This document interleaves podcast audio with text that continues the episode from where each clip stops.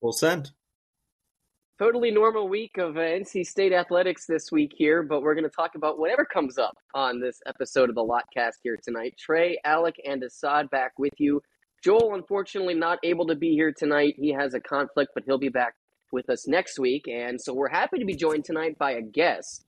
Uh, he is a contributor with Inside Pack Sports and a former Richmond Spiders offensive lineman. Uh, Alex Gee is with us. And if you recognize that last name, he is the uh, brother of former NC State offensive lineman Harrison Gee, and the son of former NC State offensive lineman Mike Gee. So, Alex, thanks so much for being here. We appreciate it. Guys, I'm pumped. When when Alec reached out to me on Twitter uh, about a week ago, I, I, I don't think it took me about 30 seconds just to say, yeah, hell yeah, I'm coming on, man. This is great.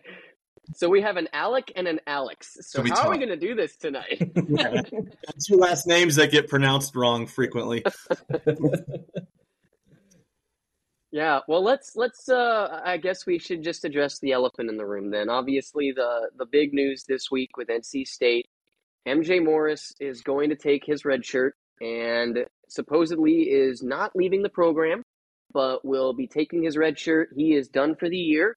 And it will be Brennan Armstrong starting again Saturday in Winston-Salem against the Demon Deacons on the CW, where NC State is undefeated. Uh, so that will be a, a, a, nice footnote there. But let's just let's get right into it here. First of all, obviously, uh, your thoughts on the uh, on the MJ Morris news and situation to this point. Yeah, so you know it's funny. Ever since IPS has asked me to come on and start doing some, uh, it started with film breakdowns. My guy Phil Danford, who, who's an awesome Twitter follower. If anybody's uh, is looking for some nerdy stuff, that guy's probably mm-hmm. the smartest football mind I've ever been around. Um, and I, I, I mean that like wholeheartedly. Uh, he's awesome. Yeah. But you know, we I'm fortunate in in the position that I've kind of found myself in that you start hearing some stuff a little earlier than than some folks do. So we started hearing, uh, you know, leading up into the Clemson game, and then immediately following the Clemson game, that there there may be some. I don't know if we call it trouble in paradise, but I guess that's what it is, right? That that Morris was, you know, thinking about you know taking his toys and going home playing elsewhere, um, hanging it up for the year, and uh, I'd say you know I think it kind of started getting out like the Friday before Miami. Um, especially when the line started moving on Saturday morning. I don't know if you guys remember that morning on Twitter. Like mm-hmm. everybody was, oh yeah, why yeah. the line move two and a half yeah. points? Who could move the line two and a half points? Yeah, I was in a discussion with somebody, and the, and the initial thought that we had was was Peyton Wilson injured? That's, was he not going to play? And that was yeah. the initial thought for a lot of people. Yeah, so in my opinion, that's the only player on NC State's roster besides maybe Concepcion that could move the line that much. Um, I don't, mm-hmm. I don't think. In I think this week's proof that the the quarterback position wasn't going to swing the line. It hadn't swung for Wake Forest since the announcement. Um, but yeah, man. So you, you know, Monday start or really Sunday afternoon we started hearing some stuff through some like Savage Wolves connections that that the the websites has has and then Monday things got real loud and then yesterday was Tuesday was I mean we talked about it before we started started recording man what a what a moment in time for NC State social media dude.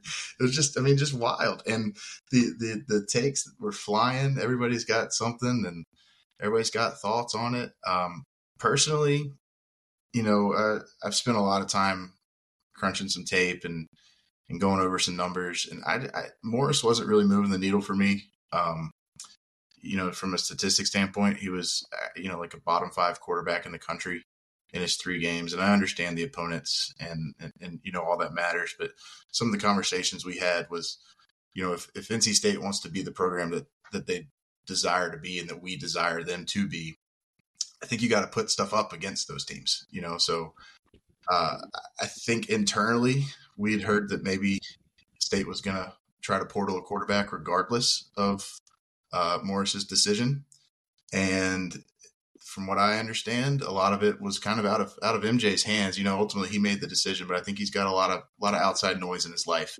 that uh, was contributing to, you know, uh, the word handlers is wrong, but I think we all kind of understand how that works. Where you got people in your ear, you know, hey man, you hang it up right now, you got three years left, and there's a lot of NIL money to be made potentially. I I don't know. Um, I, I, I do not expect him to be at NC State next season. Um, I think that would be a really hard sell to the roster and to the staff and to the fans. Quite frankly, I mean, it's it's remarkable, guys. I don't know. I don't know how y'all feel about it, but you know, we went to the Duke game and leaving. I didn't think we. I, you know, the conversation was can State make a bowl game, and let alone you know, I shockingly they're bowl eligible for uh, from beating the, in my opinion, the two toughest teams that remained on the schedule at that point. And this has a like this this team has a real chance to be Dave's ten win team, and the starting quarterback just said, "I don't want to do it anymore." It's insane. Yeah, it's um. So yeah, one thing I didn't want to do was speculate because I don't I don't don't know quite as much about the internals of the situation as maybe you do, but it sounds pretty pretty solid that he's not coming back. I mean, you would think that we would have to, right? I mean, it would be so extra bizarre if that happened. Um, it's just so weird.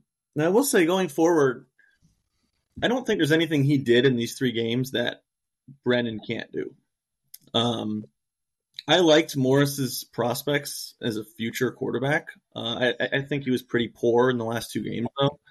Um, if we're going to continue to win games the way that the way that State has won the last two games, there's nothing that that Brennan can't do that that MJ was bringing to the field.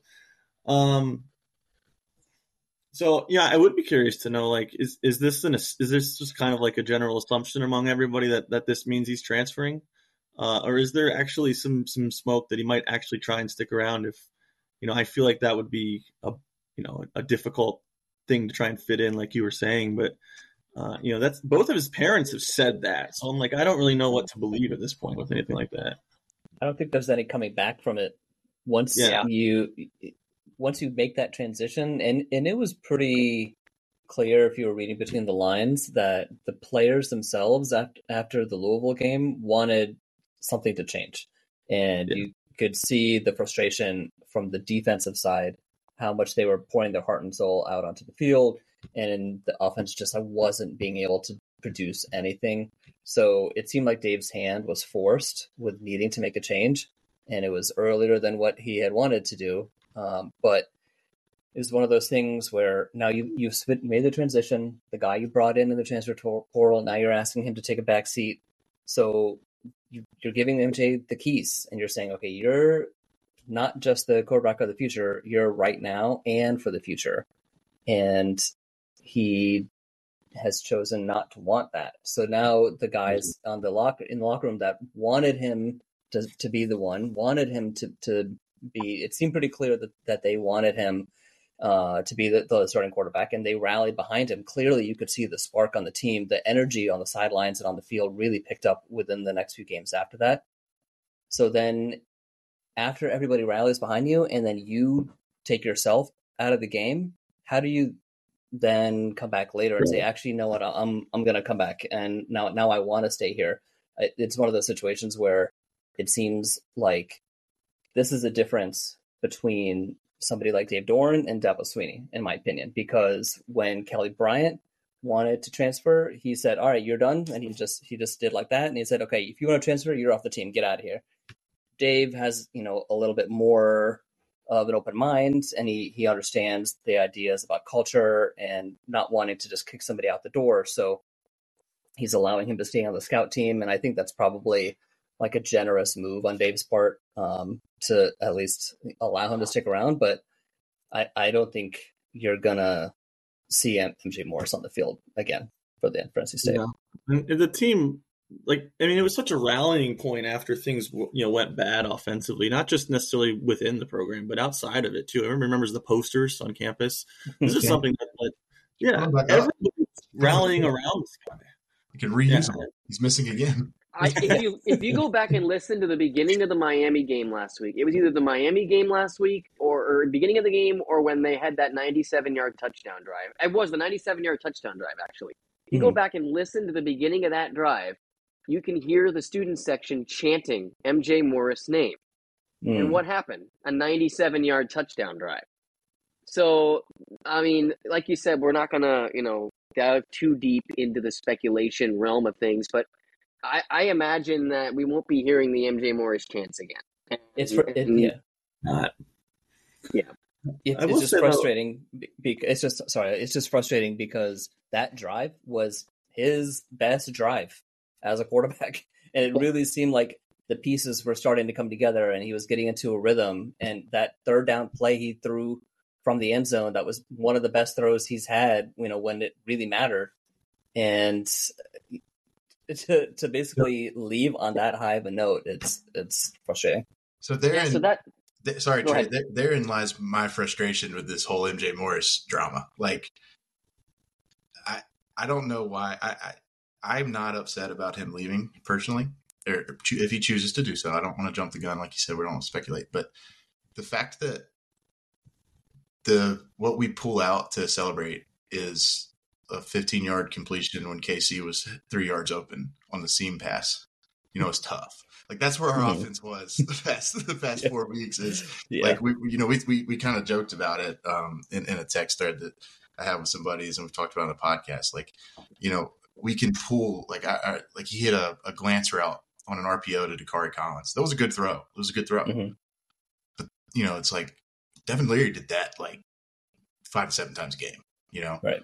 Like it's you know that's kind of where we were at that point. And you know, it was, it was cool in the stadium. You kind of mentioned the the fan reaction, like the Louisville game. That was that was, and Dave's not been shy about talking about it. That was probably maybe the worst crowd NC State's had in terms of the, team was up 10, 10 zip at half on a school that's ranked 11th in the college football playoff right now and has a chance to be a one one win ACC champ if they could upset Florida State in a few weeks. And they boot them off the field. And then, of course, you know we you know we talked about the the booing of Armstrong and the MJ Morris chance in the stadium and, and so forth. And then it was so to me it was cool that towards the end of that drive, um, you know, when Armstrong had a I believe it was like a you know a 15 or 16 yard carry up the left sideline, and, and Williams, your boy that you highlighted, the can't tackle 20. You know he had back to back plays, yeah. right? He had, he had the, the, the, horse collar, the horse collar yeah. slam on Armstrong, and then and then um, the, the, the crowd got behind Brennan, and that that right. I was like, that is that's we've needed that all season, in, mm-hmm. my opinion. Like yeah. I, that stuff matters. Like players hear that, you know, it's it's important, and you know, so I, I would say that's the the extreme positive I take going forward is that it does seem like the NC State fan base has, you know, maybe fully come around to, you know what, this guy's actually like a yeah and I think that kind of yeah inadvertently became my segue there. But uh, I was going to ask about about Brennan Armstrong uh, because obviously now he's he's back in the lineup.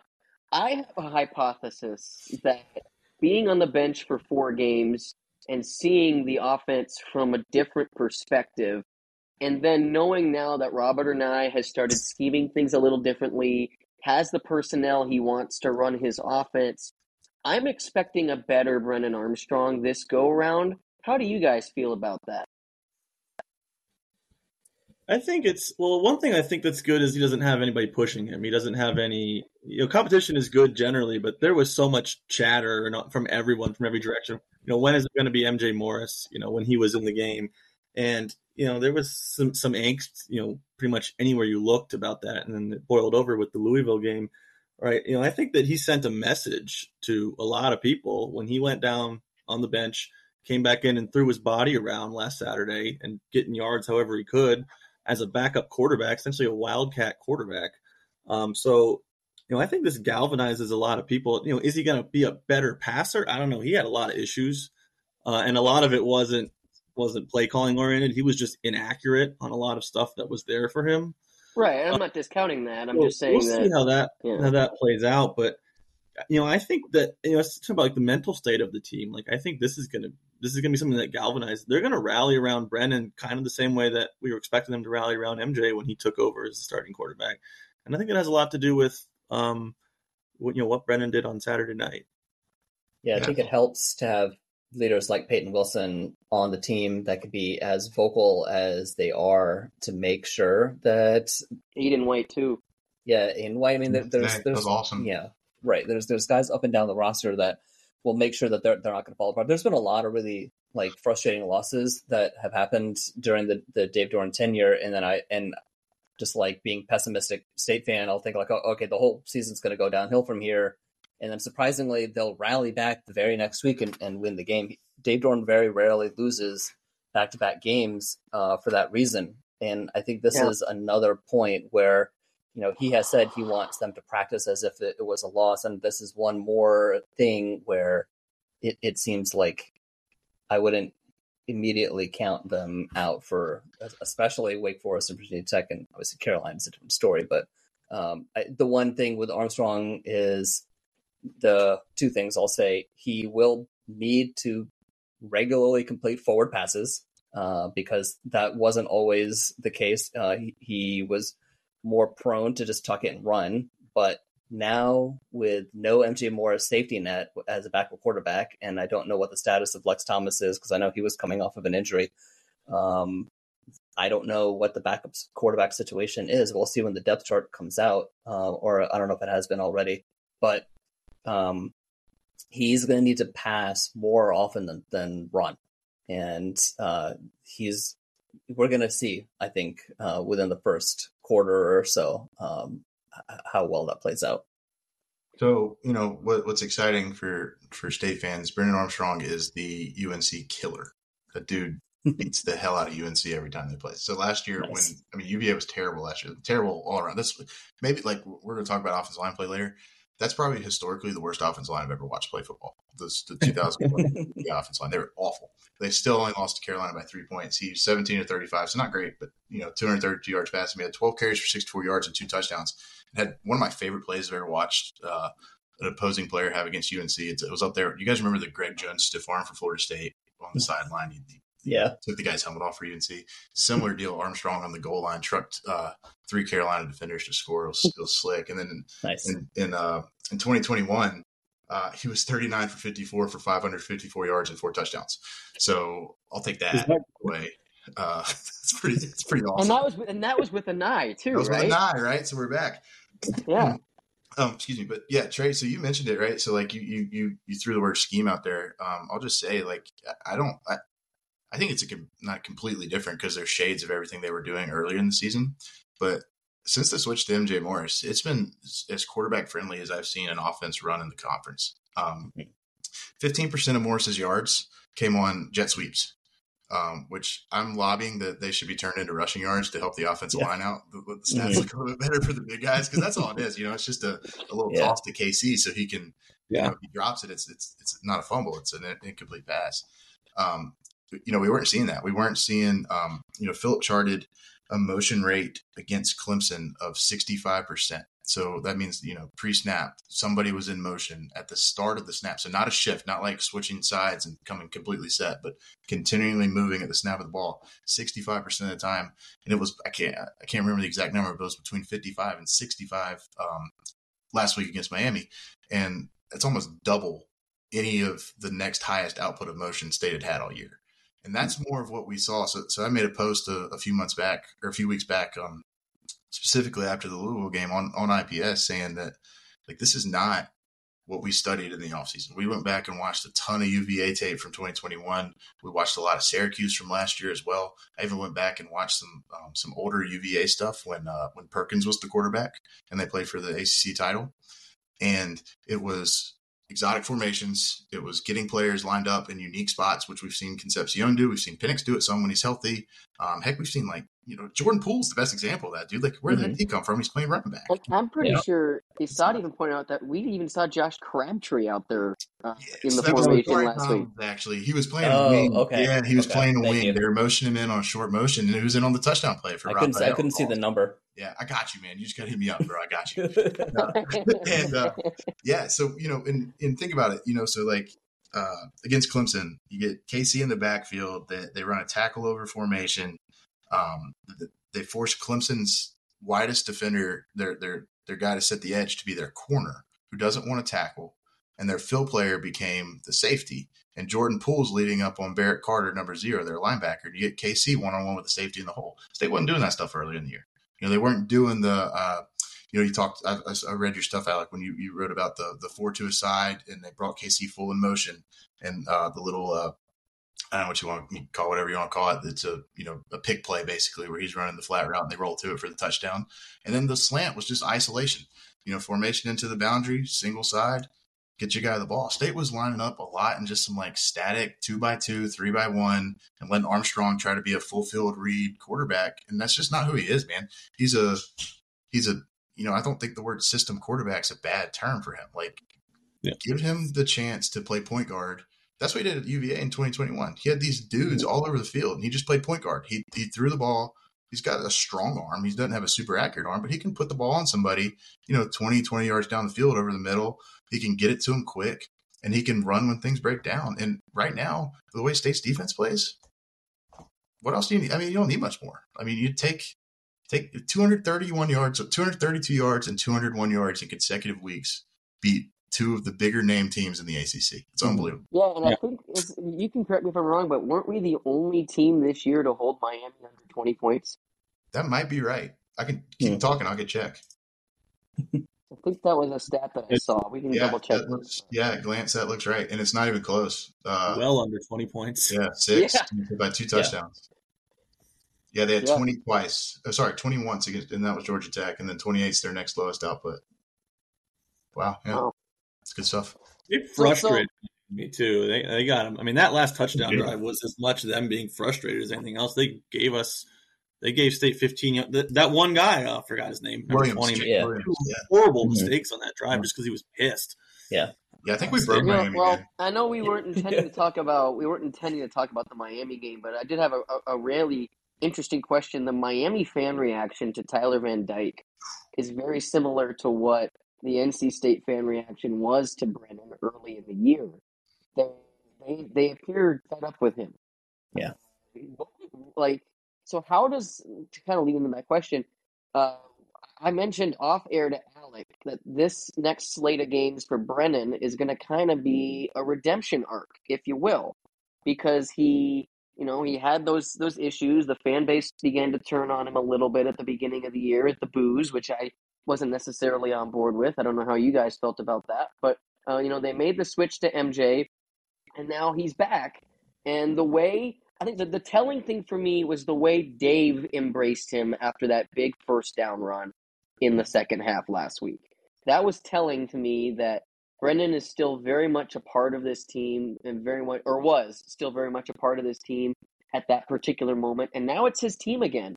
And I agree with Alec. I think that that's going to galvanize this team more than the MJ news is going to be a distraction. It, yeah, it's. Yeah. It, oh, go ahead. No, go ahead. You know, we talk about culture, and I think when you when you talk about culture, it sometimes sounds a little like puffy and, and fake, but there's something to that there for sure. That this last couple games, uh, and and I think this is a positive component going forward is it's a testament to culture and coaching. That State was able to take what happened in the Duke game and not spiral out of control because that team was a mess. They dropped six passes in that game and had 11 penalties. Uh, and now they, you know, they've turned they've turned this whole thing around. Is you know, there's there's a culture at work there. And you talk about embracing Brennan. That's a part of that, right? I mean, they, he's on the field, right? He's playing hard. You know, a lot of times there's places that doesn't happen. You know, it's there's there's a testament to coaching there that I think deserves to be mentioned. Um, you know, I think a lot of people think culture is overrated when they look at a program from the outside because the only thing they care about is, is wins and losses, but it contributes to the wins, and you're watching yeah. it happen right now. Is there a player that's had a more crazy tenure at NC State in one year than Brennan Armstrong has so far? I don't think so. Well, we'll see how it ends. It could get even crazier. Yeah. I mean, yeah, like pretty hard this weekend. Yeah, that, that and to that point, uh, you know, one of the reasons I, I, love football so much, you know, there's always storylines in any sport. You know, you, it's like cinema. You, you can, it's like you're writing a movie about all the different stories. You know, you you go from the Bambard kick leading to Chris Dunn being on the team as a direct result of that, and then putting him directly in the same position that Bambard was in in order to win the 2021 game uh, against Clemson, and then he missed the kick. It was that exact storyline moment. It's like a movie, you know. It's like building that moment, and but then obviously they ended up going to win the game. And I see a similar parallel with what's going on now because NC State has not won in Winston Salem in 22, 23 years. Eh, have they won this century? I, I don't believe. Yep. The Matt oh, that was the Matt Dayes game. Yeah, that's right. Yeah, five. Yeah. That was a 50 plus yards. Yeah, but to your point, I think that's the only time since 2002. Is that right? Like Philip Rivers never won there. Jaco- uh, Jacoby Brissett's the only recent NC State quarterback to win in Winston Salem. Yeah, yeah, that's correct. and he didn't. We were we, we were one yard away from doing it with Ryan Finley, I think, right? That was the Mezzi game, man. Yeah, yeah, yeah. yeah. Fumble. And then, I don't know. And then it happened again with th- uh, the the uh, Bam Knight onside kick recovery that should have been a recovery. You know, there's Yeah. so many That things. was- so if if We were- Brennan Armstrong can come back in the game and get a win in Winston in the House of Horrors, like that, that's that's a storyline right there that, that would Yeah. really get the fans behind him. Yeah. Well, I think that's an interesting uh, thing that I wanted to bring up also related to the, the quarterback switch again. Quarterback change to electric boogaloo. Can we call it that? Um, but uh, but the, Yeah. the, the I like that. um yeah but the uh you know the way that like like you talked about the way that they've been adapting the offense for MJ do we see them you know adjusting it again for Brennan and is that a positive or is that a negative or, or does Anae keep it the same way So what I think is going to happen. So you know, Dave and I both talked, and, and Dave more than than Coach and I, obviously, because he's more available to the media.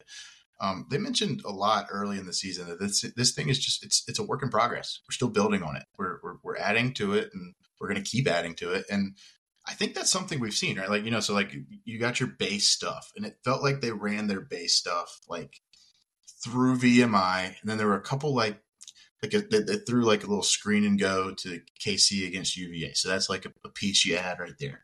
Um, they added kind of the counter off the jet sweep. Like they, they brought KC in on a jet sweep against Louisville, pitched it to him. He ran back the opposite way as like a counter run. Um, and then they went full blown, like we're going to run a ton of jet sweeps against Marshall. They added the the little play action to Trent Pennix. So like they, they've added little bits and pieces. I think that's going to continue to go. And the the thing that that I noticed a lot these past two weeks specifically is Clemson and Miami really loaded the box on NC State. They didn't think MJ MJ Morris could beat them with his arm. And I'm not so sure. Like, you know, the conversation's been had all over the place. Like, could Brennan Armstrong have beaten Miami and Clemson? I think so, because I don't think the quarterback did anything to like elevate like the defense won those games, quite frankly. The defense and a couple big plays by some receivers.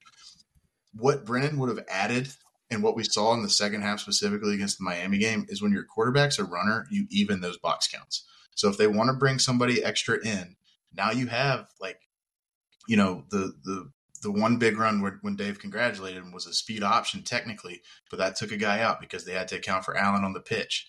Um, and then he had a, the I'm pretty I'm pretty confident that um, the play he drew the flag on Jordan Poole was in alongside him as a lead blocker. So now instead of a handoff with no read option, you get well, it could be a misdirection. The quarterback keep the other way. It could be a true, you know, zone read. It could be, you know, what I'm excited to see personally. I know it's coming, and I know Wake Forest knows it's coming, so I'm not afraid to talk about it.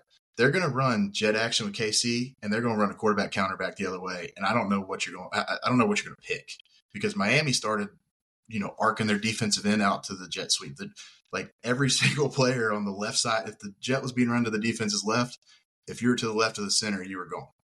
Now you can't mm-hmm. do that, which which you know excites me. I've seen some people say that Dave is, is excited to have Brennan in the run game because it reminds him of Jordan Lynch. I like it. That's a great, Yeah. great Yeah. cut. Yeah. Yeah, the Mac legend. Yeah. Yeah. Well, I, I know we need to we need to move on to uh, to our, our other big topic of the day, uh, a topic that Alec knows. Alex, I should say. There, I did it. I'm the one that did it. Dang it. Um, that that, that Alex that Alex knows well, and that is the the offensive line, uh, and and a few things that I think we were going to uh, to talk about here tonight. I guess the first question I'll ask is, you know, just your overall thoughts on the offensive line through the uh, through the first uh, nine games of the season. Yeah, it's a it's a complicated subject with this team. Quite honestly, um, they started off. I, I, you know, let me say it this way. I think everything good about the offensive line has been tied to Dylan McMahon. Um, it, there's a direct correlation with pressures and sacks and you know tackles for loss and Dylan McMahon playing and Dylan McMahon not playing. So the Louisville game stands out the most to me. There were multiple run throughs, like just straight up through the A gap, because Cooper was playing center. He, you know, he's a guard. He's in the, you know, is he in the? I think he's the second year in the program. Only he's a young player, regardless, either second or third year in the program.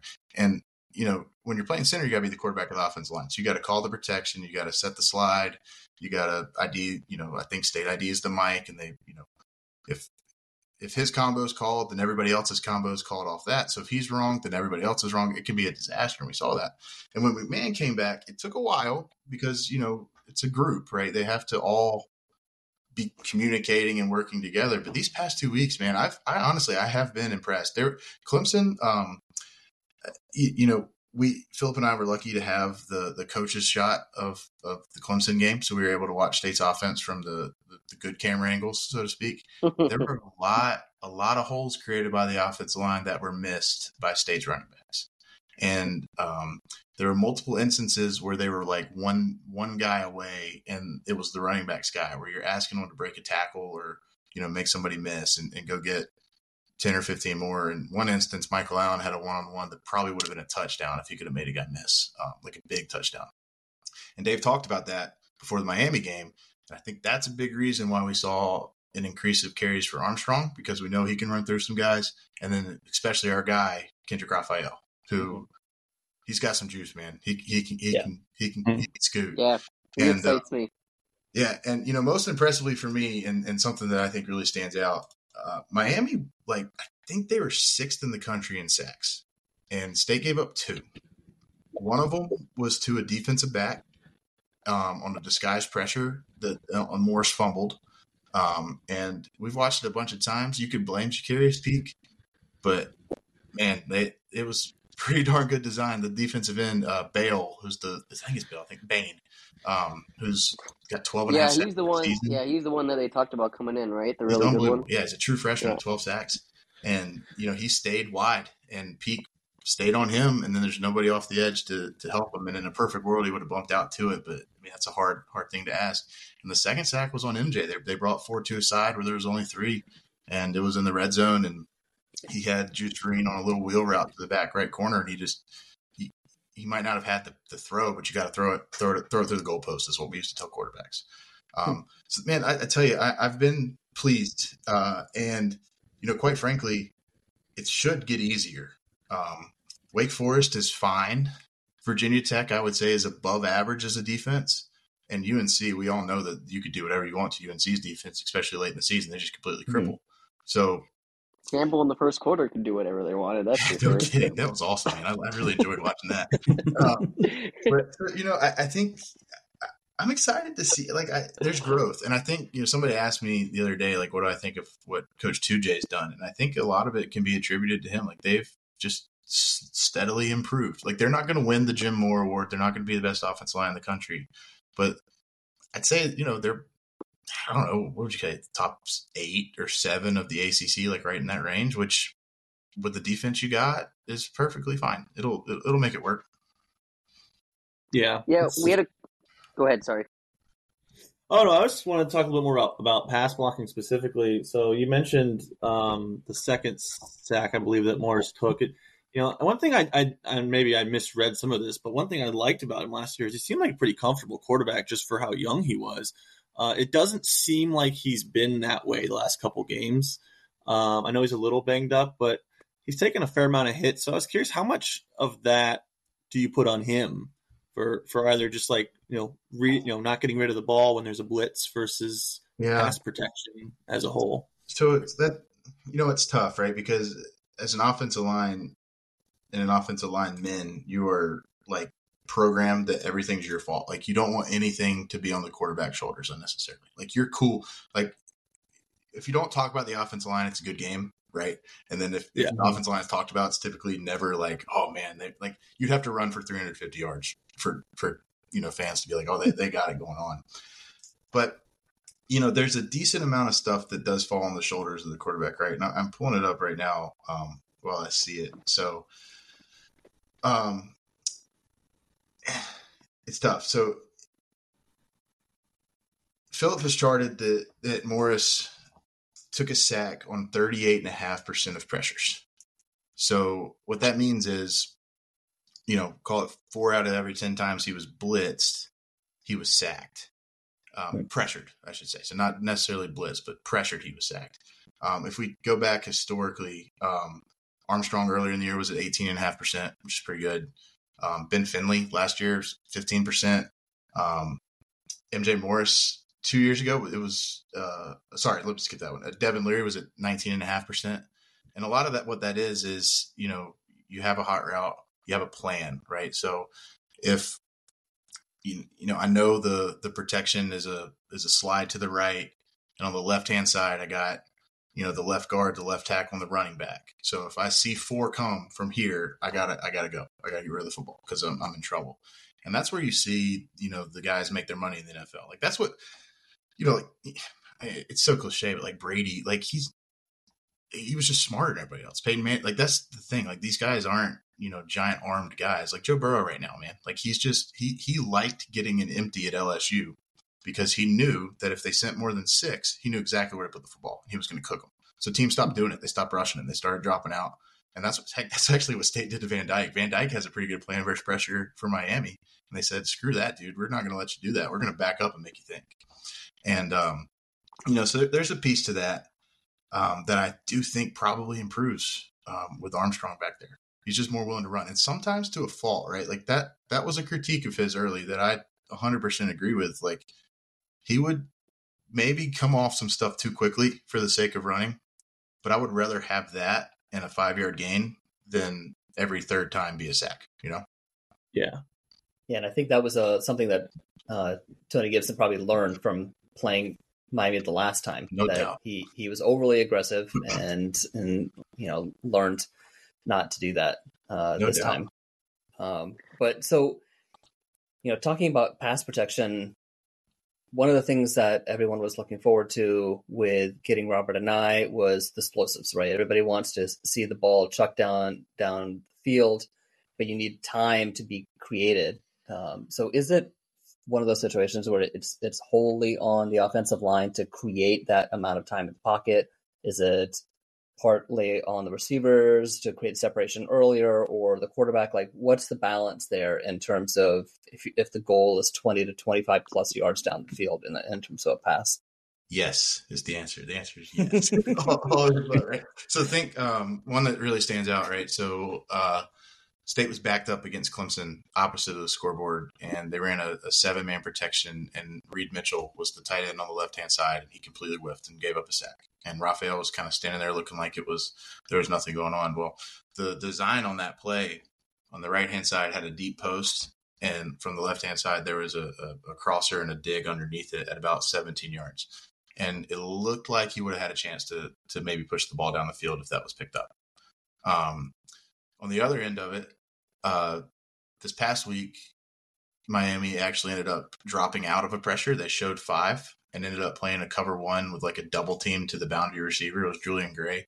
It was the play that MJ scrambled up the right sideline and it looked like a targeting call. They didn't call it, which was blew my mind. But um, there's a wide shot of it. State's running uh, what we refer to as a shock concept, which is a outside so three three man um, to the field uh, Lesane was the widest guy. He ran a, a, curl at about you know six seven yards. KC was in the slot and ran a slot fade, so he you know pressed vertically for twelve and then worked out towards the sideline and vertical, and he wins like he wins by a lot. And then Rooks is on the inside and runs like a a twelve yard out basically to kind of get open in space. And there's time to throw it. He just doesn't turn it loose, you know. I and I don't know why. Like it, you know, it's hard to sometimes speculate. Like, what did he see? You know, did he think there was a stumble? Like, what was it? So you know, to answer your question, man, like it can be it can be anything. Like your quarterback's got to be willing to, to be a gunslinger, and I think MJ got a little gun shy there late. We know Armstrong's not gun shy, sometimes to a fault. So we're going we're going to find out. Um, but then you got to protect long enough. You do, and a lot of coordinators, most well, let me say this: good coordinators plan shot plays protection first because that's that's the deal, right? Like you have to you have to protect it. So if you're gonna if you're gonna cut a you know a deep post to Anthony Smith sure as heck better know that you can sit back there for three seconds and give them a chance to set something up and get deep. We actually have a, a question this week. We're making it to the big time here. We got a question from uh, from Twitter. Uh, Jonathan Bass at WolfpackJB11 on Twitter asks, "How does Alex feel in regards to offensive line recruiting? I feel you should go get guys from lower levels who are more physically developed not high school guys that need development Just curious about his position. So I'm be interested in what you guys think too, because I've spent some time thinking about this. Because it's with the with the portal. This is this is true for every position, I mm-hmm. think. And you know, offensive line becomes a hotbed. Those guys are getting expensive, by the way. Like, yeah, some of these, some of that NIL money that's reported that that Miami threw at their center Matt Lee, and we know Colorado threw some stuff at some guys, and that didn't work out for them. But you know, like it's it's tough. Like you know, if you want the best left tackle recruit, you know, left left tackle transfer in the country, you're going to have to fork up like a half million bucks, which is insane. Mm. Um, you know, it's a. I think you got to have a balance between the two, right? So State right now is almost exclusively homegrown on their offensive line. Um, with from right to left right now, it's Peak, McKay, McMahon, Cooper slash Carter, and then Belton. Um, I guess Belton's a little bit of kind of a JUCO product, but that's that's tough to to separate, but we can. Um, and it's fine and you know they hope to have had Jaramillo, the transfer guard from uh, Oregon, who I think would have played a lot for State this year. Um, but I'm biased, man. You know, coming from the FCS level, we had some really good players that I played with. I I, I played with um, our left ta- our starting left tackle is was the fourth overall pick in the Canadian Football League and is still playing. Hmm. He graduated in 2015. Like he could have played wow. at NC State. Um, our right tackle was my good friend Nick Ritcher, whose dad's name is on the stadium at NC State, Jim Ritcher. Um, I think they give the blocking trophy for him. No clue how he doesn't end up at NC State as a recruit. First off, he's six foot five, had a chance to play with the Titans for a little bit. Like, how is he not? Hmm. How's he not there? Um, the guy I backed up, our center, had a cup of coffee with the Detroit Lions. Like these guys exist, and we were just one school. And you know, mm-hmm. we played. You know, not those guys weren't all CAA players all the time. Like they, some of them were a first team player, some of them were an audible mention player. And in this day and age, you just gotta, you gotta, you gotta, you know, comb through it and work hard a little bit and go find some of those guys because they can totally contribute. So you know, like, so for example, for state, like if you can bring Belton back, you feel really good about your tackles. You got Belton and Jacarius Peak's been good, and he's only going to get better. He's super talented. You probably don't feel great about your guards. So why don't you go see like hey, what's going on at, I don't know, uh, Elon or uh, you throw something out, Delaware. Like, there's probably a 6'2", 300 pound Furman. guy. Furman's number two in the FCS right now. Yeah, go Paladins. We can find somebody. And think about yeah. you know, State Zavala one of the best linemen mm-hmm. we've had in the past few years. It was a D two transfer or Fair State, right? I think so. I mean, Fairmont State, yeah, um, yeah, yeah, yeah. I think it goes to you know one of the things that uh, Dave and the staff is really well known for in terms of the reputation is talent evaluation, finding those diamonds in the rough. Because if you listen to chatter from around other state, other fan bases around the country, everybody says we just got to go to the portal and get uh, get get some offensive linemen, and then our offen- offense is going to be okay. So like the the priority for people in the portal is quarterback, then offensive lineman, and then maybe a tie between defensive lineman and receiver. So everybody is looking for offensive linemen in the portal. It's it's one of the hottest commodities, and I think fan bases often think that they're just growing on trees, and we're just going to be able to get one and, and plug and play. So, like you're saying, finding some of these guys that might have been overlooked by some of the more quote unquote elite programs, uh, we can put those guys in, in the program and, and and turn them around. Yeah, what I see State trying to do a little bit is um, you about you know the, the, the portal. I think when you're getting guys into the portal that are you know more developed, I think they're more of a sure bet. Those are the guys that are going to get expensive. I think what I see State trying to do is is is lean on its development program a little bit mm-hmm. and get some of these guys that that are you know camp kids that are coming in with with really impressive frames and they move well, but they only weigh like 250 pounds. And you you you lean on that on that development. Now, I feel like offensive line is probably a little bit of a crapshoot compared to some other positions when it comes to development.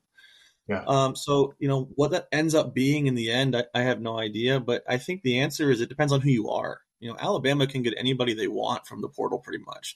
You know, they. I mean, we were we were in it with them for uh, Tyler Steen from Vanderbilt. I have no idea if he ended up being good, but that was that was over quickly. Um, so yeah, it depends on who you are. I think that's the right approach for, for NC State is because I don't think we're going to be able to you know pay for the the top of the line offensive lineman in the portal. And there's going to be plenty of them. you know, maybe you pick up some guys along the way. I think it is a, a combination, but I think leaning on the development program, which has proven to be good, is is the key long term. Great. Um, and I'll tell you, what, I'll tell you what I really like too. So it, it's something that kind of, well, not kind of, I think definitely goes, you know, under the radar very often is different offensive line coaches and different offensive coordinators want to run different schemes and different body types work better for different schemes.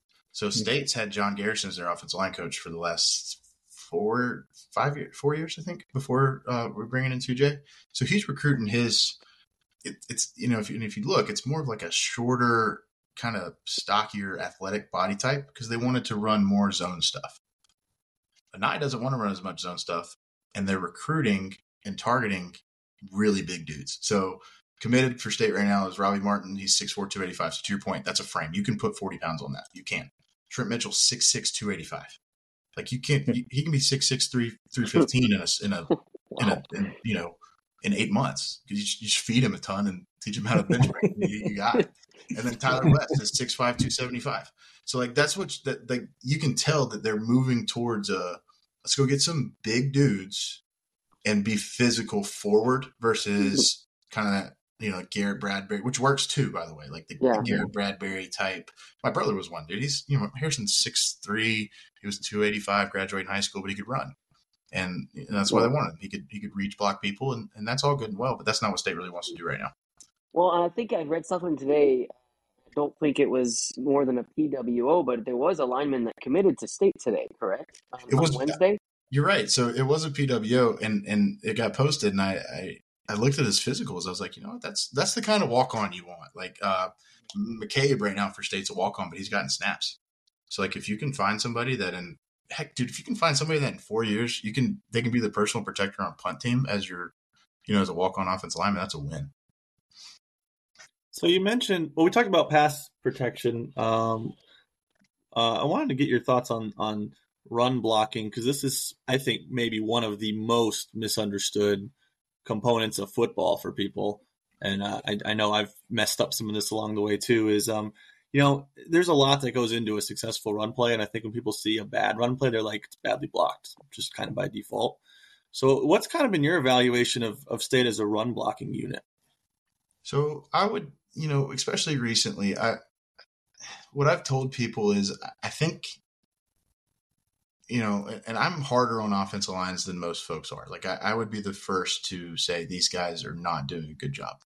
Like earlier in the year, I was all like, I was like, there, this is like Derek Easton's not playing well. Like Cooper's not playing well at center. Like it was, there was uh, comedy of errors all over the place. Recently, I've seen it be more of a problem with the backs. And, and I think that was confirmed to me when, when KC started playing running back and our best running backs now are true freshman wide receiver that weighs 170 pounds. Like, you, you know, that, that's nuts. And, and Brennan Armstrong is still the team's leading rusher. Like, he, he led the team in rushing last week, and he played like 12 snaps. Yeah, no, he had eight carries. Like, I mean, it's unbelievable, man. So, you know, and, and I, I see, you know, a great example like I can think of, and I can, I'll do my best to describe it is um, State was running a, an outside zone or a wide zone play that KC was in um, running it. And on that play, it's it's run to it was run to the left, and the way I've always seen it taught, and the way I'm pretty confident it's being taught at NC State as well, is the the tackle is trying to reach the defensive end. So by re, you know he's trying to gain his outside shoulder, get his hat outside of him, so it can be it can be a sweep. You know, think of it like middle school football: get your fastest guy the ball, run to the sideline, turn up field, and, and go, and reach everybody. You know, in college football, you can't do that because defensive ends are really freaking good and they don't let you reach them. So the design of, of, the outside zone is when you don't reach them, you take your inside arm and you throw them out, and then you create a lane right underneath you that you can run. And State had that, um, and and Carter was the left guard. He was reaching as well. He did the same thing and, and threw the guy out. KC ended up receiving the handoff. He took about a step to the left and then came all the way back to the right. And it was like a gain of four. It was kind of an impressive run, actually. He made a couple guys miss, had some shake in him. But when you watch it back, you're thinking, that's a 35 yard gain if he just runs it to the the way it's supposed to be coached. So I, I, think that right now State's got some some stuff going on. Now on the flip side of that, Raphael's touchdown run is about as good as you could run inside zone. You know, backs are coached the, the three B's for inside zone. You either want to bang it, you want to bend it, or you want to bounce it. So if you can, you know, the, the you know, plan A would be to bang it, you know, stick it right in the A gap, ride the wave, let it rip. The, second thing you'd want to do is bend it back, which is what Raphael ends up doing, right? It's a handoff to the right side. He bends it all the way back behind Pennix's block and then, you know, make something happen. That's beautiful. And, you know, I, I am excited and hopeful that State can, you know, maybe produce some more runs like that going forward. Then I had one more really important question for you. Um, so I understand that you were on the field in 2013 uh, when State played Richmond. So end of that I was game. just going to ask a similar question. Go ahead and ask game, yours first. Yeah. pass interference call, good call or bad call? Pass interference in the end zone that set up the field goal. fine, it was fine. At Nick Sadie, I sometimes wake up like sad about Nick Sadie. Like he, he nailed the kick. So uh, it's funny what screwed us, and by us in this sentence, I'm going to be Richmond here. Is we got the ball back with like I, th- I think there was about two and a half minutes left, and State had two timeouts. And on first down, we had an 11 yard gain, which was the worst thing that could have happened to us because it was an immediate first down, and then we, you know, you don't. It's not three and out, but we they get three stops, use two timeouts, get the ball back with you know 50 seconds a minute, whatever it was. If we gain nine and make State burn a timeout right there, I think we win the game. It was mm. brutal. Brutal. It was, that was surreal, man. Because you know I've been going to games forever. Um, since I, I, think my first time I started going to games was in 1997. I was three, and um, I, have seen it all. Like you know, I pretended to be Torry Holt in my living room. Like Philip Rivers is my favorite football player of all time. Like Nate Irving suplexing. Like yeah, I could yeah. I could pull it all out, and then you walk out of the visitors locker room, you stand on the visitors' sideline, and people are booing you. It's like, man, well, this is this is weird. Yeah, you, you kind of answered my next question, but uh, I've always wanted to ask somebody this, and now that we've got somebody who's played at the FCS level, this I have the chance to ask this question: Is what is it like as an FCS player or an FCS team walking into an FBS stadium like that? I know Richmond's played Virginia and Virginia Tech yeah. as well uh, recently, so what is that experience like? It's it's different. It um so the, the, what I tell people is that the two loudest stadiums I played in, uh, we played Georgia State in the Georgia Dome my freshman year, and there was maybe 700 people there. Like it was, there was nobody there, but it was incredibly loud just because of the dome effect, like all the noise. They right. had their band, and it was just, it was insane. And then Carter Finley, and that hmm. place, dude, that place is different. Like the proximity to the fans on the sideline, and especially now. I mean, it, it was less so then, but I'd be really interested to stand on the field now with the scoreboard and the sound system and just the size of the scoreboard. Like all the sound just has to bounce back to the field. I mean, it's insane in there, man. It's sick. But yeah, our home stadium, Robins Stadium, was I think you know 5,500 people at max capacity, and that happened when we played JMU. You know, so Mm, once, yeah. once every two years, we, yeah. we student section, and we, you know we're like eight and three. Like we're the students. Like they're not here. Nobody wants to watch yeah. us play ball. Yeah, like basketball starting up soon. Let's let's see when that happens, right? Well, I, I had a couple of, of unrelated, but I appreciate the answer to that question. I've always I've always been curious about that. But uh, uh, a couple of rapid fire questions I wanted to get to before we get to our question of the day.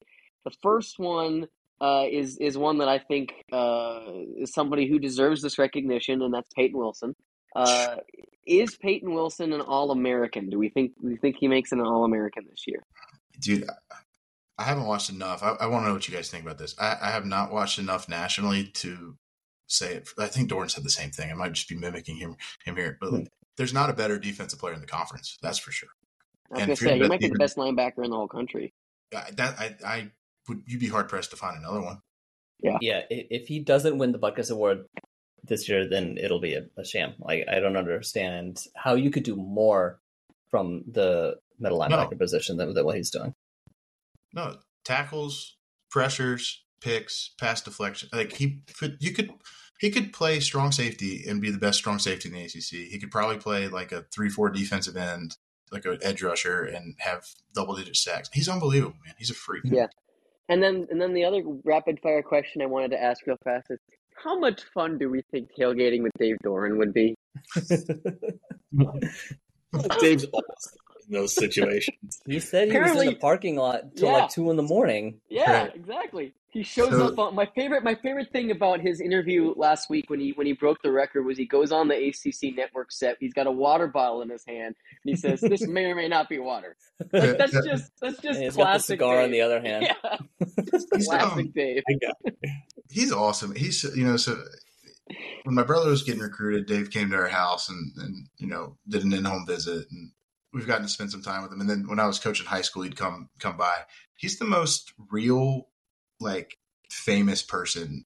I know football coach famous, but like a lot of those football coaches are as like as fake as it gets. Like they turn it on and then it's like, oh, you're actually just a jerk. And Dave like walks in your house, like puts his feet on the ottoman, is hanging out, like just doesn't really want to talk about football. He's like, you know what, you know, what, what, what, music you listening to, man? You know, stuff like that. You've been mm-hmm. any concerts lately? He he goes like I'm, I'm pretty sure he like wears a real low hat, but he's at you know he's at the what do they call it? Used to be Walnut Creek, whatever is now, Verizon Amphitheater. He's out there. He's hanging out, pumping Merle in the parking lot. well, that, that, actually reminds me. Uh, Dave has told this story before, actually, and and I got to experience it because I was at the game. But when Dave was recruiting Peyton Wilson, uh, he and Dave Huxtable drove to Hillsborough to Orange High School to uh, mm-hmm. to see him play and the coach of the other team that wears blue uh, showed up in his helicopter and lands yep. his helicopter in the baseball field. And Dave and Dave just show up in a, in Boston. I think it was was it, was it Hank Williams that they were Boston yep. as they show up in the yeah. parking lot, and that's yeah, one of my favorite stories. And I just because I, I, remember that I was there, and there's there's Dave and Dave on the sidelines just watching Peyton Wilson.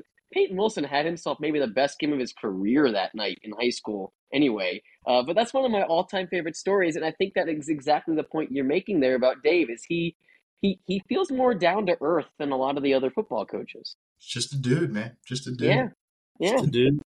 Remember the uh, the high school coach told him, "Thank you for not making me find a place," to, or the principal, I think it was, find yeah. a place to land a helicopter. And if that isn't the NC State UNC dynamic in a nutshell, we're, we're going to fly this big ass helicopter in here and make us think about well, everything. No, I mean, that's that's one of my favorite stories, just because you know I heard him tell it, and I was like, I can hundred percent verify it because I was working that game that week for high school OT, so I so I I knew exactly what he said. Well, yeah. But uh, his but, personality is the whole reason that you can like speculate with confidence that he's not going to do this for for much longer. Like why mm-hmm. he doesn't want to. Like you can tell, like he's he loves it, but there's no doubt he would just rather live on the lake, catch mm-hmm. some fish, have a have a backyard fire, and yeah. you know hang out. I mean, we talked we talked last week when he tied the record that you know we all believe, and I, I'm sure you probably agree that you know this is his last stop, right? Oh, he, yeah, he's yeah, yeah, yeah, yeah. And yeah, it, honestly, so, I mean, I don't, I don't like speculating on it, but it, it wouldn't surprise me if it's this year. I mean, it, it there's a lot to it. Like his son's going to be a senior at Cardinal Gibbons. Like he wants to watch him play ball. He's got, I, you, you know, he loves Tony Gibson and would be, th- you know, through the moon to. Yeah. Well, that was actually the rapid fire question that I skipped on because uh, we're we're running low on time here. But uh, obviously, Tony Gibson's name came up in the Athletic this week as a candidate for the uh, for the USC defensive coordinator job. I don't see that happening. I don't think he would. He's he's an East Coast guy through and through, but uh, without speculating, obviously, what do we feel like Tony Gibson's future at NC State is going forward? Because people are figuring out our defense, they're figuring out how good our defense is. Hmm. yeah, I don't know. Who knows? Coaching carousel, right? It's there's no way. Yeah. There's no way it's LA though. Like there's there's different levels yeah. of East Coast, right? Like like Charlotte, East Coast. Like like I could go live in. I don't know if I'd love to. But I could I could live on the West Coast. I could I could make it work. But he's from West Virginia. Like mm-hmm. openly has a dip in his mouth at all times. Like I don't, yeah, I don't think, like, I don't yeah. think he could. Yeah, he's not going to play. Out. He's not going to yeah. play in, in, in LA. I mean, the state's already lost one coordinator. You know, Norm Chow left to USC way back when. Uh, you know, I, I don't see uh, Tony Gibson being yeah. the best fit there, but he's he's and, not and gonna, one, he's not going to stay here forever. Yeah, and that one feels like more of a high pressure situation at USC uh, than it would be at, at, NC State, and I think that's part yeah. of the reason why Tony Gibson thrives at NC State is because it's I don't want to say low risk, but but more of a low pressure uh, situation in terms and, of his. And it's his... one of those things where you know on offense, Dave's gone through a few offensive coordinators, and he, it always seems like he has his finger on the pulse of what, what's happening on offense. But for Tony Gibson's defense, he just lets him cook, and it's clear mm-hmm. that he has full 100% trust in Tony, and he he's he's like you do you you do you. So you know to have that level of confidence from your head coach, you might not get that somewhere else. Yeah, yeah.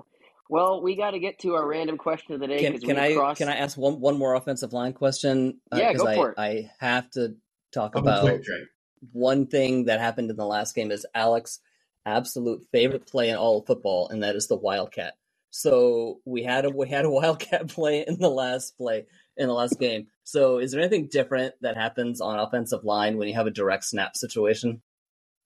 Mm, I don't think so um, it's, it's, an extra word you got to hear in the huddle, and it kind of pisses you off. It's like, can you just stop talking? Let's just go play ball. Like you know, they, throw in like some. They're like, oh, we're, we're running the. You know, Richmond We used to be like, oh, we're in Cat Eleven. It's like that doesn't. I don't care. Like, yeah. they pass the block. Like, what, what do you want me to do? Just tell me what to do. We're gonna go do it. Yeah. Um, when I when I saw them run that play, I could hear Alex screaming from Carter Finley, and I, I don't even live in North Carolina. So. It's not working. So like I couldn't even say anything about it. It, yeah. it would only be fun. It would only be fun if they let Eleven catch the snap. Let, let Peyton Wilson. There you go. Peyton Wilson yeah. cook one up. Yeah. oh. yeah. Well, we got to get to our random question of the day because we've crossed over the one hour mark, and and as we've reaching, we're reaching the holiday season here. Uh, the question of the day is: When is it appropriate to start listening to Christmas music? It's never appropriate to start listening to Christmas music. I, I, can't stand it. it that's, a, that's a great answer. I don't want. I don't want to listen to it. It's not. There's. It's. I want to listen to like stuff I like like, I want to listen to that. Like, if Tyler Childers releases a Christmas album, I might, I might bump it, but only for like five yeah. minutes, and I'll go back to his other stuff that I like more. You know, Christmas music is the kind of thing that's played at you and not really by your own choice. Um, and so it, it depends if you're Mariah Carey. So like her, she has that that one big famous Christmas song, and I think she makes her year's worth of money in like a few months around the holiday season, and she posted a video of that song at midnight the night of Halloween. So like just know, so November first, twelve o'clock on the dot on uh, online. She posted a video of that saying saying it's time, and that's way too early. Like uh, hashtag scheduled tweet. Yeah, exactly. like the Thanksgiving is probably like the one of the, the biggest holidays in, in my house. We like we really really look forward to Thanksgiving dinner and like we we kind of go all out for it and put mm-hmm. all the mm-hmm. mixings and everything. So like I, my kids don't like that Thanksgiving just gets erased as soon as the calendar turns, uh, you know, into fall. Then all of a sudden, all the Christmas stuff starts getting out, and um, it's you know, I don't know. I, I feel like no earlier than Thanksgiving, so I'll give you Black Friday. Maybe, maybe just, but you know, the I think the calendar needs to be December when you can really start talking about Christmas. I think uh, Christmas is actually my favorite holiday, but I don't like Christmas music. I think um, that when I, when I realized I hated Christmas music was uh, one day in November when I was in Dick's Sporting Goods shopping for fishing crap, and I heard I saw "Mommy Kissing Santa Claus" like number six, and it was like the most god awful, annoying song I think I've ever heard in my life. I was like, hey, you know, this stuff kind of sucks, and um, I had a I had a uh, an ex girlfriend who was really into Christmas, like really into Christmas, and uh, she would play this shit from like September, and it was like it's all, it's oh all oh it's, it's like it's extra annoying stuff. And I'm like, you know what? I love this holiday. Like it's a great time of year, but like, can we listen to yeah. like something that's awesome? You know, this is yeah. just. I, mean, I, get it. There are bells and they're silver, and and there are some reindeer.